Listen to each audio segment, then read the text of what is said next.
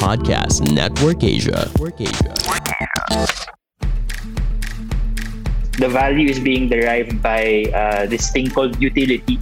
Hmm. Um, so ito yung kinagandahan kasi sa ng ano eh, ng NFTs eh. Na yung mga artists, they're not just creating an artwork that you can own. So it's not just art. Mga Immortal, I'm Stanley Chi, your host for the Underpaid Podcast. It's a pro-employee podcast na siguradong relatable sa lahat ng nag-opisina o work from home. So subscribe to Underpaid and enjoy the show.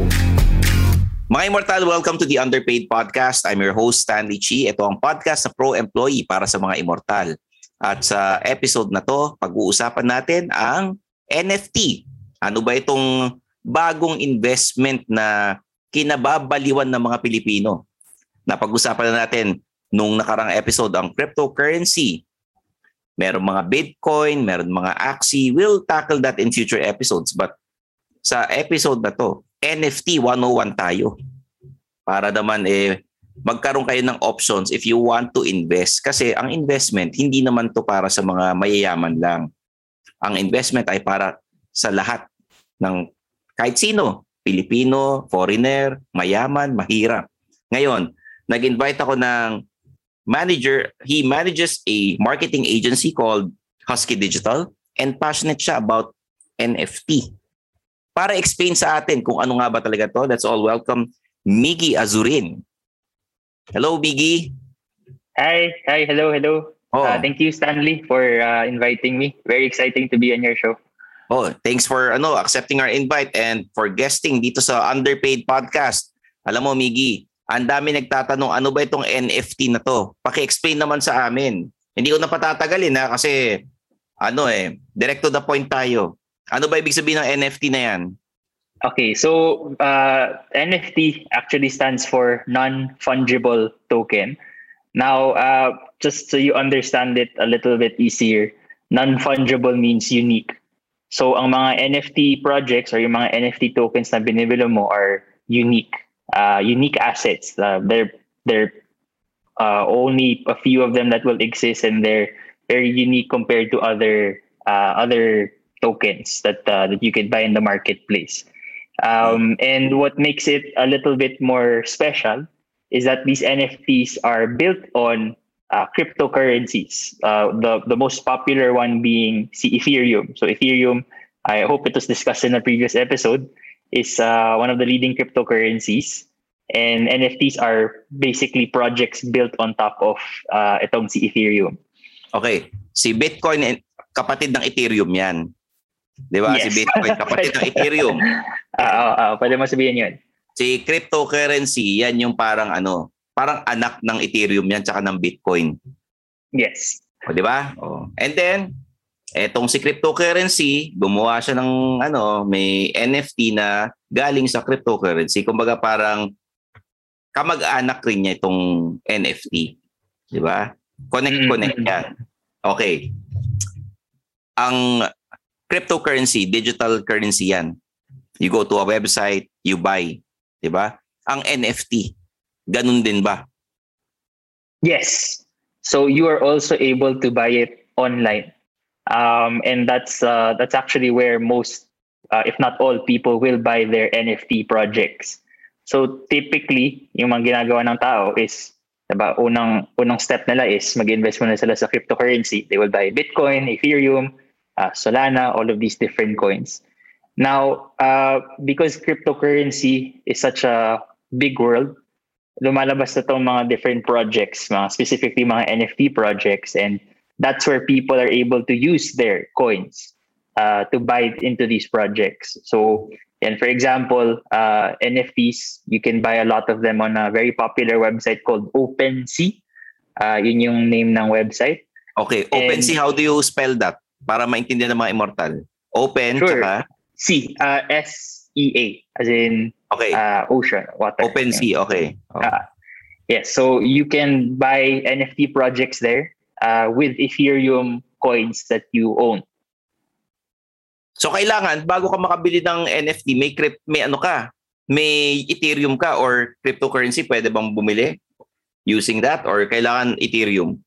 No, uh, most platforms they will only have uh, limited choices for uh, crypto that they accept. It, and it's usually it has to be the uh, the coin that's powering that NFT project. So si Ethereum yung pinaka popular Okay. and and most NFT projects are Ethereum uh, projects. So before you buy one, you need to own Ethereum. Okay. Yung Ethereum, inuulit natin mga immortal, parang Bitcoin yan. Ha? Bibili mo digital currency. Ha? Oh. Uh, may tendency tumaas ang presyo niyan, bumaba. So, it's not for the people na may sakit sa puso or tarantahin or yung impatient. Kasi Yes. ano yan eh, tataas, bababa. So, kakabahan ka ng konti, baka mamaya bumaba lang ng konti, ibenta mo na yung cryptocurrency mo or yung Ethereum mo. So, parang ganyan yan. Kailangan meron ka niyan para makabili ng NFT. Yung NFT, sabi nyo, non-fungible na Token. token. Non-fungible, sabi mo kakaiba. Ikaw lang ang meron nun. Yes, correct. So, pwede itong artwork, sculpture, Yes, yes. gano'n, Uh, di ba? Oh. So so one of the more popular kind of NFT projects ngayon is artwork. So we're seeing uh itong they call it the art revolution of our time where more and more people, more and more creatives are creating and selling their art through NFT projects. Hindi na, kumbaga, it's ano, NFT is the new painting. Painting, ano-mano, meron ka talaga, nahawakan mo. Ito, NFT, dinidesign digitally tapos i-upload dun sa website. Hello there, Chinkitan here, motivational speaker, wealth coach, best-selling author, and now host of Chink Positive Podcast, a podcast that aims to help you to become wealthy and debt-free by teaching you on how to save, budget, get out of debt, and invest. Powered by Podcast Network Asia. Available on wherever you get your podcast. See you there. Pero I have a question, Miggy, kung digital ito, ibig sabihin, pwedeng i-print yan ng iba, pwedeng ipeke ng iba yan. Yes, correct, correct. And and that's usually yung uh yung unang sinasabi nga ng mga tao no when they first hear of NFTs. Mm. But yung I guess yung nice way to compare it is for example, I can easily print also a copy of the Mona Lisa on my laptop right now. Mm. Print it, hang it on uh, my wall. But the problem is because it's not the original one, there's no way anyone will buy this printed copy of Mona Lisa for me because it's not the original artwork. Hindi siya yung token na, Okay. Na original. I have a question. What if the artist, he's selling NFT artworks, magbenta siya ng digital prints ng artwork na binibenta niya na NFT? Pwede ba yon?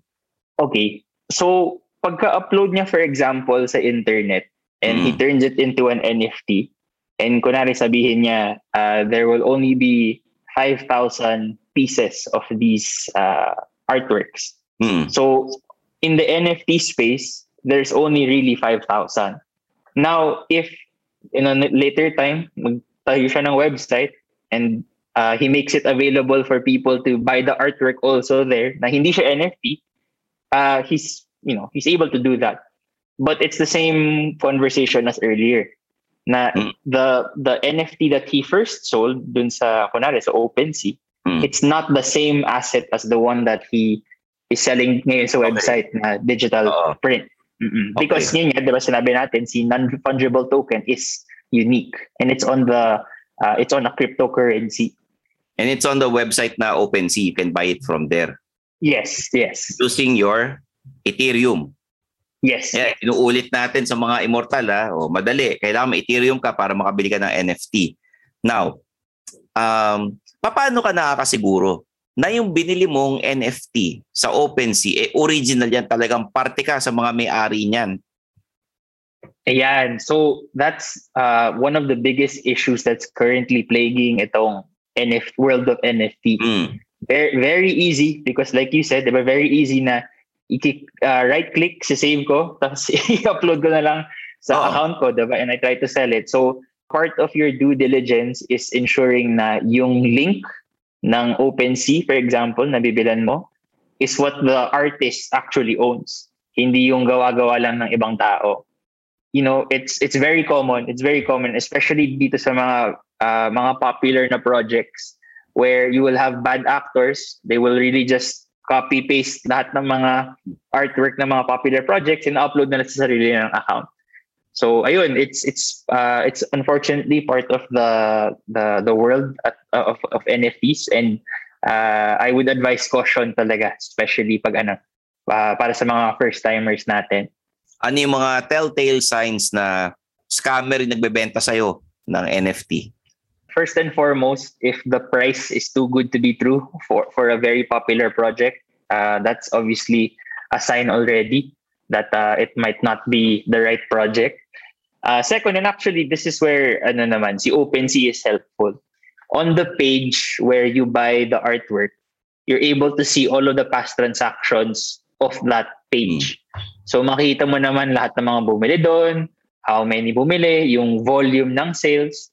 So if you go there and walang volume or little to none, uh, that's also a sign that this could possibly be the wrong project. Kasi if ito yung project na hinahanap mo, na, na popular na, eh di dapat may ano na, di ba? May sales na na pumapasok. Uh, which is again, I think this is one of the the good things about having this on the blockchain, no?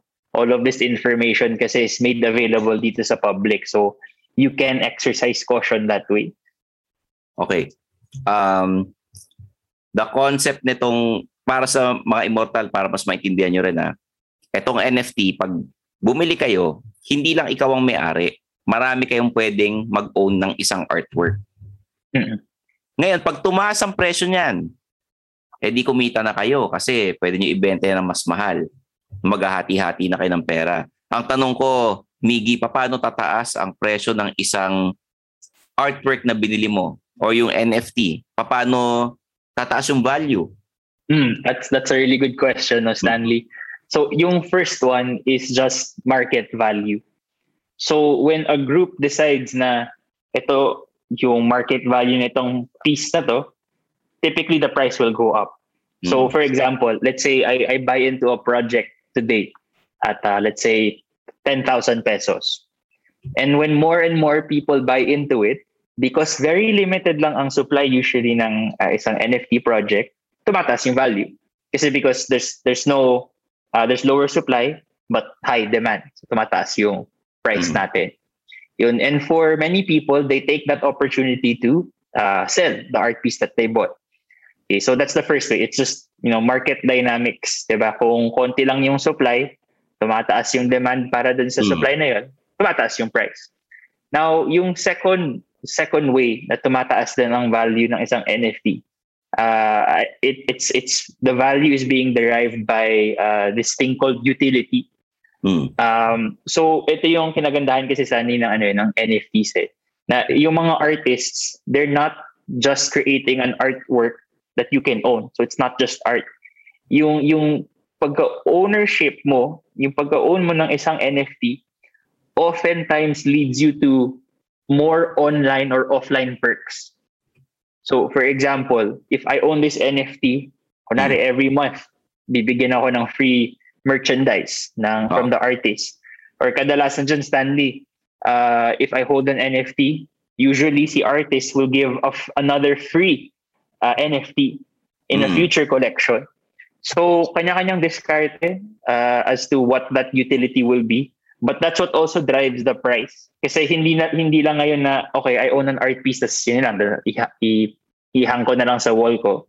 Now, it's also, it also creates utility where by owning itong artwork na to, may online and offline perks akong nakukuha. Oo. Tsaka bragging rights din yan eh. Oy, of course. yung pinili kong NFT, gawa, gawa ni ganitong artist yan. Ngayon, para rin bang painting yan na pag namatay yung artist, mas tataas yung presyo ng artwork na ginawa niya? I would imagine. Oo. Kasi Oo. ganun din eh. It's, it's the same sentiment eh. People will hang on to that kasi ngayon, yung artist mm-hmm. na yun won't be able to create new pieces. So itong itong nagawa niya ng artwork, ito na lang yung natitira sa kanya. So uh, usually if the artist is very popular, the project is very popular, you can expect na if namatay nga yung artist, tataas yung value ng project. So in a perfect world, pag nag-invest ka sa isang NFT, eh umasa kang tataas yung presyo niyan. Mag-aantay ka lang ng ilang taon or ng Yes. ilang buwan, di ba? May mga horror stories ba about NFT na pwede mong i-share sa amin para naman mag-ingat yung mga immortal? At uh, syempre, sa lahat naman ng investment, kailangan pag-aaralan nila yan, naiintindihan nila kung ano yung pinapasok nila kasi yung perang pinapasok nila dyan, eh hindi biro. Pinaghirapan nila yan. Oh. Mm, okay, so while it is true you can make money investing in artwork and you know waiting for it to appreciate in value, Mm. it is also equally true that you could lose money entirely. Ang isang trend na nangyayari ngayon dito sa NFT world uh, ngayon uh, is also it- it's called the pump and dump scheme. Basically, yung ginagawa ng mga ibang tao is they will hype up a project Mm. sobrang tataas yung demand to very crazy levels ng prices. And then pag natuwa na yung mga tao na nag-organize, magdadump na sila ng mga artwork nila. Thus crush, uh, crashing the price of the uh, the artwork that they just bought. Usong-uso yan, Stanley. Uh, Hmm. Every day. every day Okay. may mga projects na ganyan na uh, ano lang talaga. On the on the outside, it looks legit, di ba? but on the inside it's really being driven by bad actors or even worse is that sometimes the art is genuine. Mm. very genuine naman yung mga tao. Pero pag uh, pinagtripan siya ng mga bad actors ayun na nga. Papump nila yung price. Uh, it's it's it's artificially inflated kasi wala namang talagang value. Ano lang talaga speculation and hype. Uh, and then binibenta nila at the top so ang daming naiipit dun sa taas na, na walang alam sa nangyayari Importante ang mag-save, pero bakit marami ang walang ipon? The answer is because we don't spend enough time in learning practical financial strategies.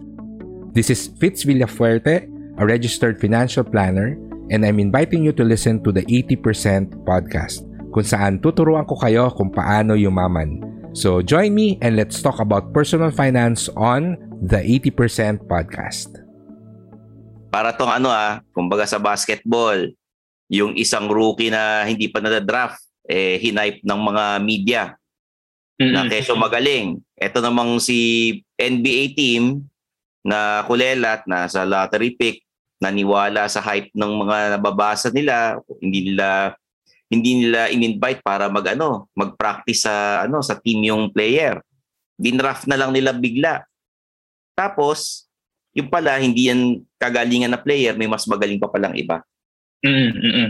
Ganon, ganon yung para mas maintindihan ng mga immortal. Ah. O, In-overhype sa, ng media, tapos biglang nung kinuha na siya, nung mga maraming team, yung top 3, kinuha na siya, biglang ilalabas nila yung mga magagaling na mas legit.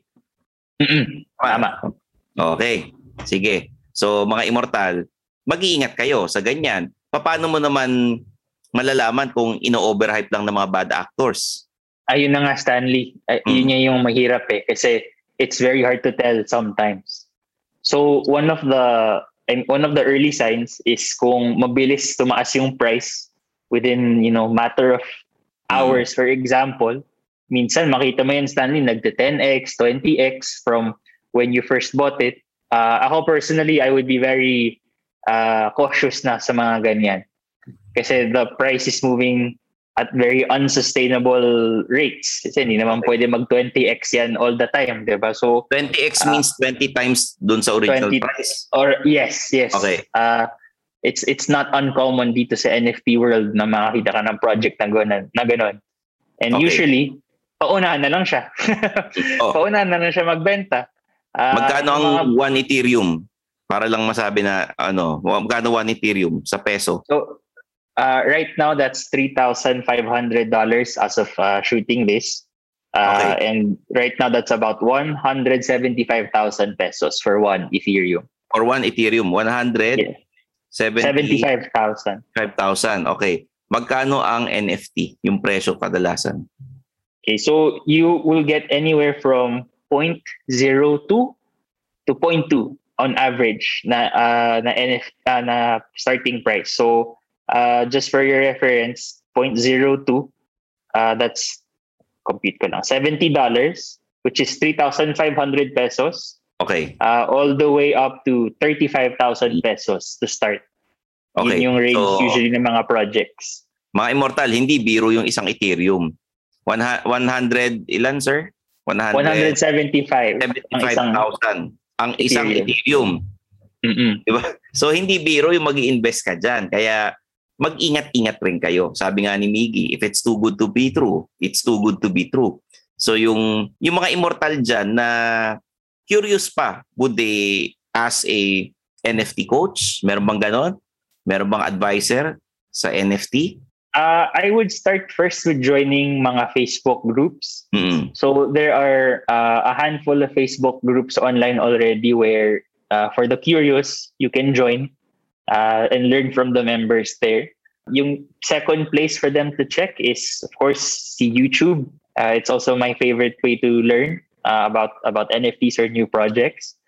And then I think third is just to ask around. Oh, what I what I like about itong NFT community both dito sa you know Philippines and and different you know globally is that uh, most people are very helpful and most people are very open to answering your questions even if you are uh, uh, a new a noob uh, at at uh, NFTs. Hmm, okay. So, Miggy, pagka kunyari gusto nilang kontakin ka, Sir Miggy, baka pwedeng payuhan mo naman kami. Meron kami mga questions about NFT. Madali ka bang lapitan? Pwede ka bang i-approach ng kahit sino? O nami, para pag di mo kilala, mag, matatakot ka, ganon. No, no. Uh, I'm I'm very open about this kasi uh, ako personally Stanley, uh, my life has changed for the better because of my involvement with NFTs and uh, I've also seen it do you know very harmful damage to people that enter it without any knowledge diba? so if there's any help that I can give uh, in terms of clarity in terms of advice I tend to give it because uh, this space has been very good to me and I I genuinely believe that uh, many people will be able to benefit from this both financially and you know uh, personally also. So uh, yes, uh, anyone is free to message me, uh, and and soon I will also be creating content around it sa sa aking YouTube channel. Na Yan. ano ba? Right now, right now not very big. Uh, it's not. I don't have a big following yet, but uh, I, I I do a lot of NFT content, and uh, I will be doing more uh, in in until the near future. So uh, people are free to ask me in those channels. Okay, you're on Twitter, Facebook, Instagram, TikTok, and TikTok YouTube. nagsa-start pa lang. Oo. Just type Miggy Azurin. So mga immortala, tanungin na natin, magkano bang ilan ng NFT mo or ilan ng Ethereum mo sa ano? Sa anong website 'yon? Sa, OpenSea. O ilan na Ethereum mo diyan? Marami, marami na rin. Ano? hindi na mabibilang lampas na sa ano, mga daliri mo sa kamay at sa paa. yes, I would Okay. say that. And you can safely say na kumita ka sa Ethereum, Yes. sa NFT. Yes, Oh. I can safely say Hmm. that. But I would like to just, you know, put this out as a warning that it did not come with significant without significant losses also. So Okay. Uh, I, I did not, basically Stanley, I, I I have not won all the time sa mga Hmm. pinipili kong project. So may mga talo din ako which I think is very important to uh, to share, no? Mm. na you know part din ng ano part din ng day to day ko is trying to manage my risk and uh, I've made some poor decisions also so uh, happy to let you know naman na I've made more right decisions than I have Okay. wrong ones so kaya nandito tayo ngayon Sige. Bago tayo mag ano, magpaalam, ano ang qualities ng isang uh, good project sa NFT kung mamimili ka? okay so uh, ako three three things lang number Mhm. one you have to like the artwork Mm. Ah, dapat trip mo yung yung design, trip mo yung creatives just on a personal note, 'di ba? It's it's aligned with your tastes. Second one is the community. So, uh, usong-uso ngayon Stanley yung lahat ng mga NFT projects na lumalabas is uh, nag nag-attract sila ng mga like-minded people. So, if trip ko yung mga tao doon, it's usually a good sign kasi I'm among people that are very similar to me. Uh, the last one is yung pinag-usapan natin kanina which is yung utility. Diba? Ano ba yung perks ko uh, for owning an NFT? Oo. Now, alam ko, syempre, it's also financial incentive, diba? Kasi I expect na tataas yung uh, Mhm. yung price nito. But as I wait for that to increase, you know, what what do I get in return Mm. ngayon for investing in the project? So, yun din ang chine-check ko. Okay. Sa mga yung perks na nakuha mo while investing in a project, ano yung mga nakuha mo? Ano yung mga napala mo? Bigay ka ng mga Um, example. Okay, so yung mga mababaw lang is mga Mm. free na artwork na, Mm. na I, I get from other artists. Uh, mga merchandise that I also get from artists. So see, see, see here, for example, this is a, a hat that uh, I'm, I'm showing one of the hats that I got from one of the projects that I uh, that I uh, invested in. Uh, and actually, the, the third one is just knowledge on NFTs. So Mm. I, I actually just started this year, Stanley. When when I uh, when we, when I started nung Feb, wala akong alam sa NFTs, as in zero. Uh, I, I really started with with zero information. So joining these communities and being part of these NFTs uh, have allowed me to learn also from other people, no, and I, and that to me is uh is valuable already. Okay. So, Miggy, anong papayo mo sa mga immortal na interesado sa NFT? Baka kasi eh, um, may mga gusto kang sabihin sa kanila kung gusto nilang bumili ng Ethereum para makakuha ng NFT. Yes. So yung first piece of advice ko talaga is set very clear goals. Obviously, di ba lahat naman tayo gustong kumita, gusto magkapera. Um, but if you set a very specific goal for yourself, uh, mas madali para sa'yo, di ba? Mag, mag-make mga, mag-make ng mga decisions. Yung second one, I think, is uh, the most important. Do your own research talaga. Okay. Uh, huwag magpadala sa hype, huwag magpadala sa sa FOMO, di ba? Kasi if ito yung mga nagde-drive ng decision making mo, uh, it's a sure way to lose all of your money. So do your own research first. And if hindi ka sure, di ba, listen to your gut. If hindi ka sure, magtanong. Uh, that's the that's the important thing. And then third, just keep safe. Uh, do do not get into debt investing in NFTs because at the end of the day, it's a very very speculative uh, world, no? Na uh, mahirap eh. Yung sinasabi lagi is ang ang NFTs ay parang yung wild wild west. Hindi mo talaga alam kung ano ang mangyayari. So uh, I would exercise caution and be a little bit more conservative. Maraming salamat, uh, Miggy Azurin. Thank you for your time for guesting here in the Underpaid Podcast at for sharing your knowledge about NFTs. Ngayon, mga immortal, no, ah, gusto ko lang ipalala sa inyo, sa lahat ng investment, may risk involved. Kahit ano pa yan, cryptocurrency, Bitcoin, NFT, even if mag-aaksi ka, kailangan lang talaga alam mo kung ano yung pinapasok mo na investment. Pag-aralan, mag-research, magtanong, at syempre mag-ingat. Don't put your eggs in one basket. Meron kang investment sa NFT, may investments ka sa cryptocurrency, pwede kang mag-invest sa negosyo, pwede kang mag-invest sa sa lupa, 'di ba? So i-spread niyo 'yan mga immortal para naman hindi kayo uh, umuwing luhaan balang araw kung sakaling may mangyari doon sa investment ninyo. Yan nung inuulit-ulit namin eh ang mga NFT, ang cryptocurrency, mga sugal na legal. Kasi you're investing in something na alam mong balang araw e aangat. At kung ikaw ay conservative investor, eh, alam ko maingat ang conservative investor. Hindi mo ipapasok lahat ng pera mo dyan. At ah, mag-aantay ka talaga. Ang kakampi mo rito, time talaga eh.